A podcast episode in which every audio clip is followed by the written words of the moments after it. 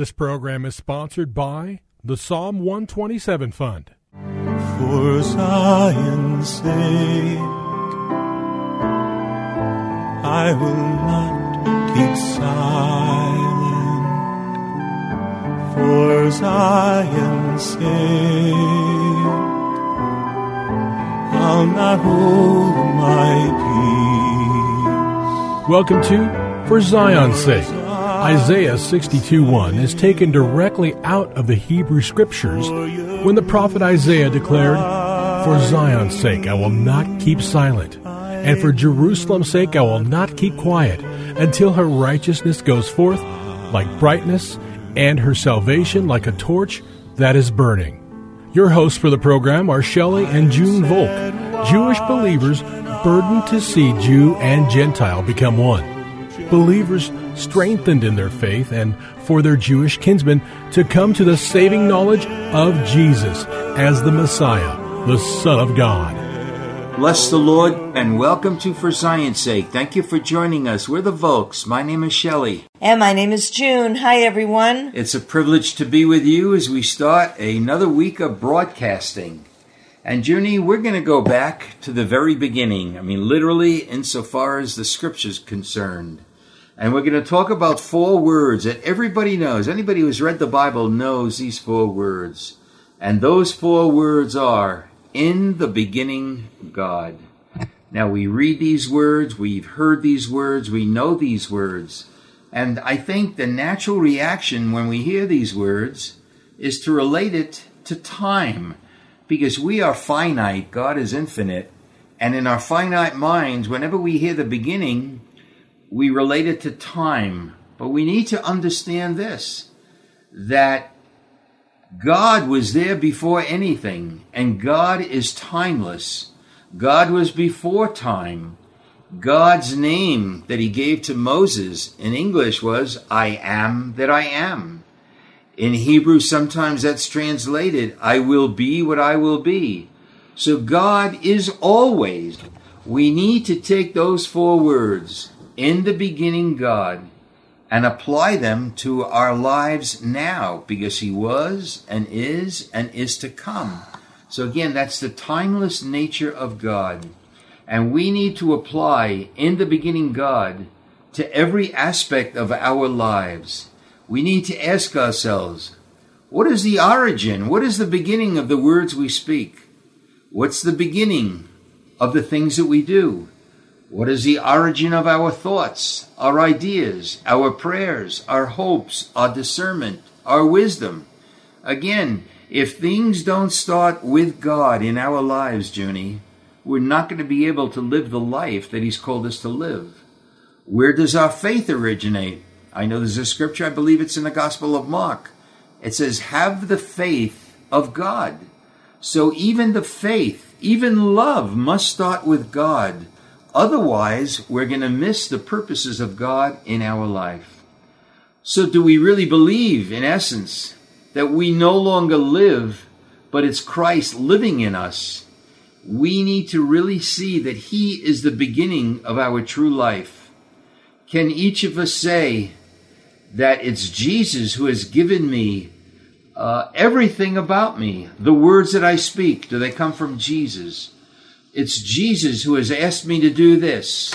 It's Jesus who has given me this thought. Do you believe Jesus' words when he said, Without me, you can do nothing? And Junie, that's such a powerful verse because anything we do that doesn't begin with him, that doesn't have its origin in him, is valueless as far as the Spirit goes. So we might believe it doctrinally, but do we really believe it as a way of life? Should Jesus not be the beginning of everything in our lives?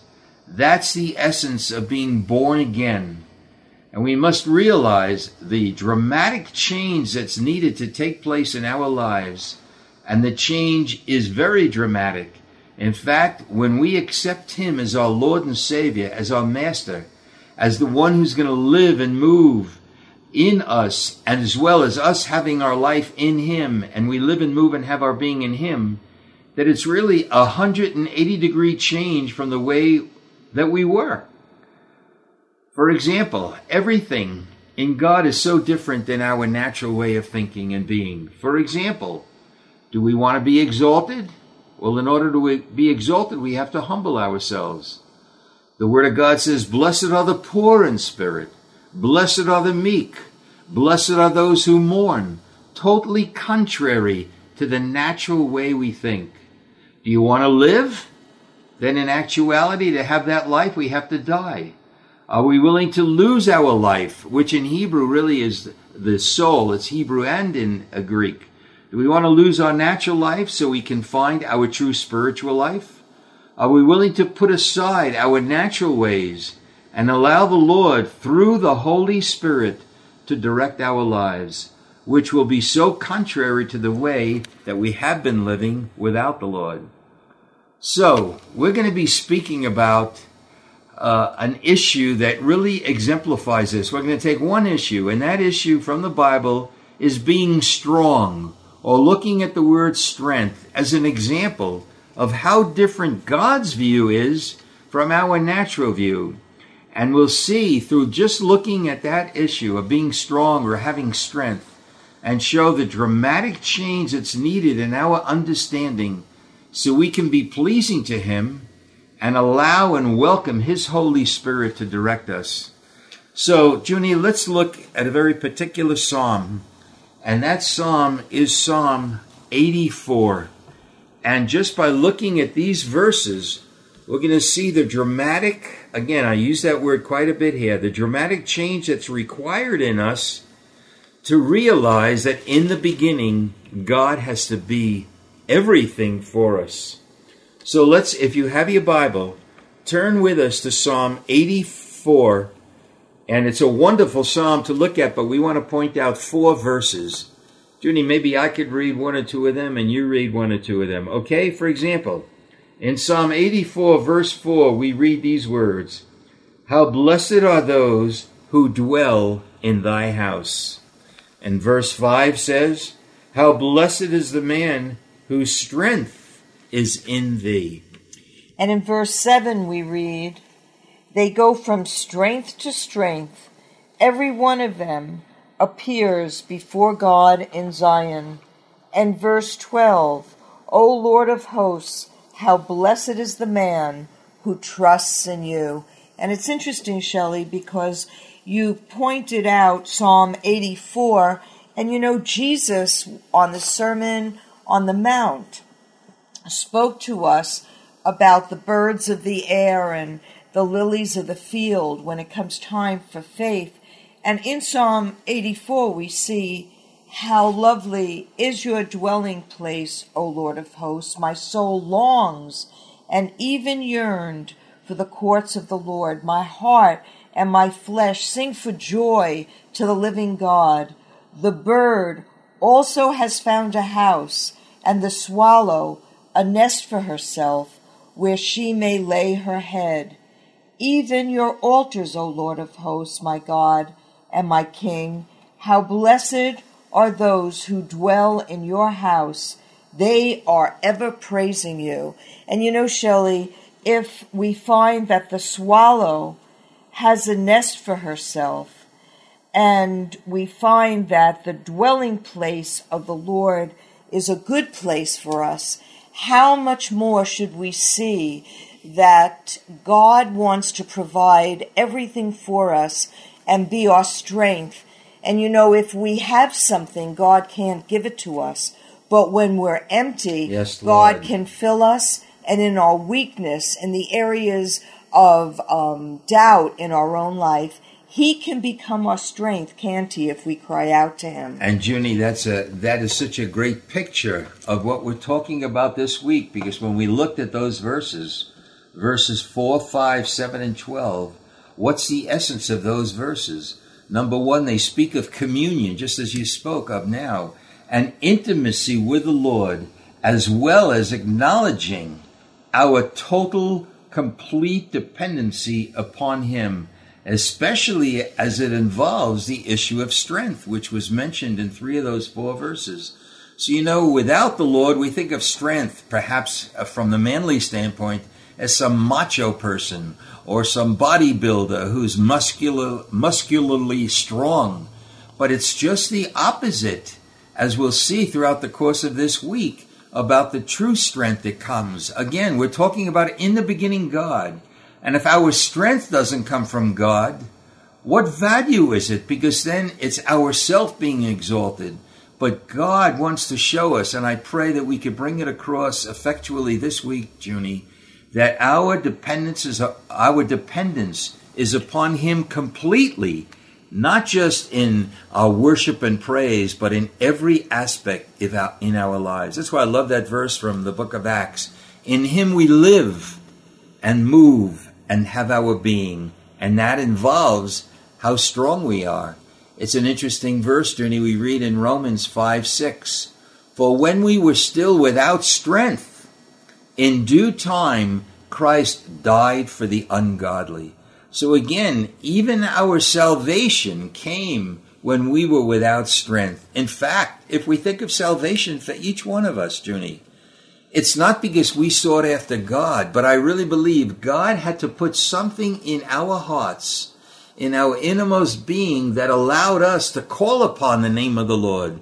So in the beginning, it was God that brought us to salvation. And you know, Shelley, and every man, woman, and child that has ever been born, God Himself puts a portion of faith yes. in each one of us. And there's a void in every individual's life that we try to fill with things. We think if we have more money, we'll be happy. Or if we have fame, we've attained to something. Yes, or the Lord. goals that we have in our heart and mind, we think that uh, that will fill us. And isn't it interesting that the greatest actors or actresses or the wealthiest people in the world so many times are on drugs or drink heavily because the void that's there has never been filled.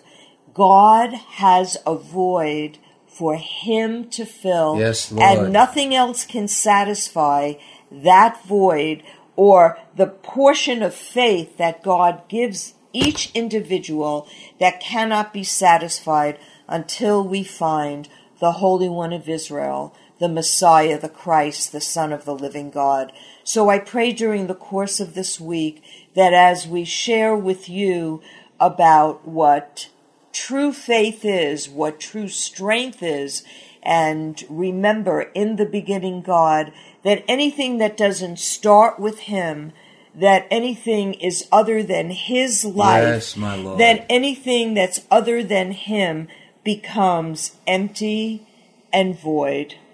Amen, amen, amen. And perhaps we can close with a scripture that we all know, but again, related to the fact that we're talking about in the beginning God, and we're talking about using strength as an example.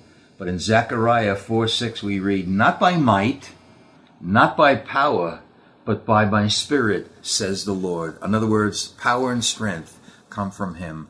Father, we declare the words, in the beginning God. Thank you, and Lord. And we pray for Junie and myself and those listening that we would look for you as the origin of everything in our lives. We pray this in Jesus' holy name.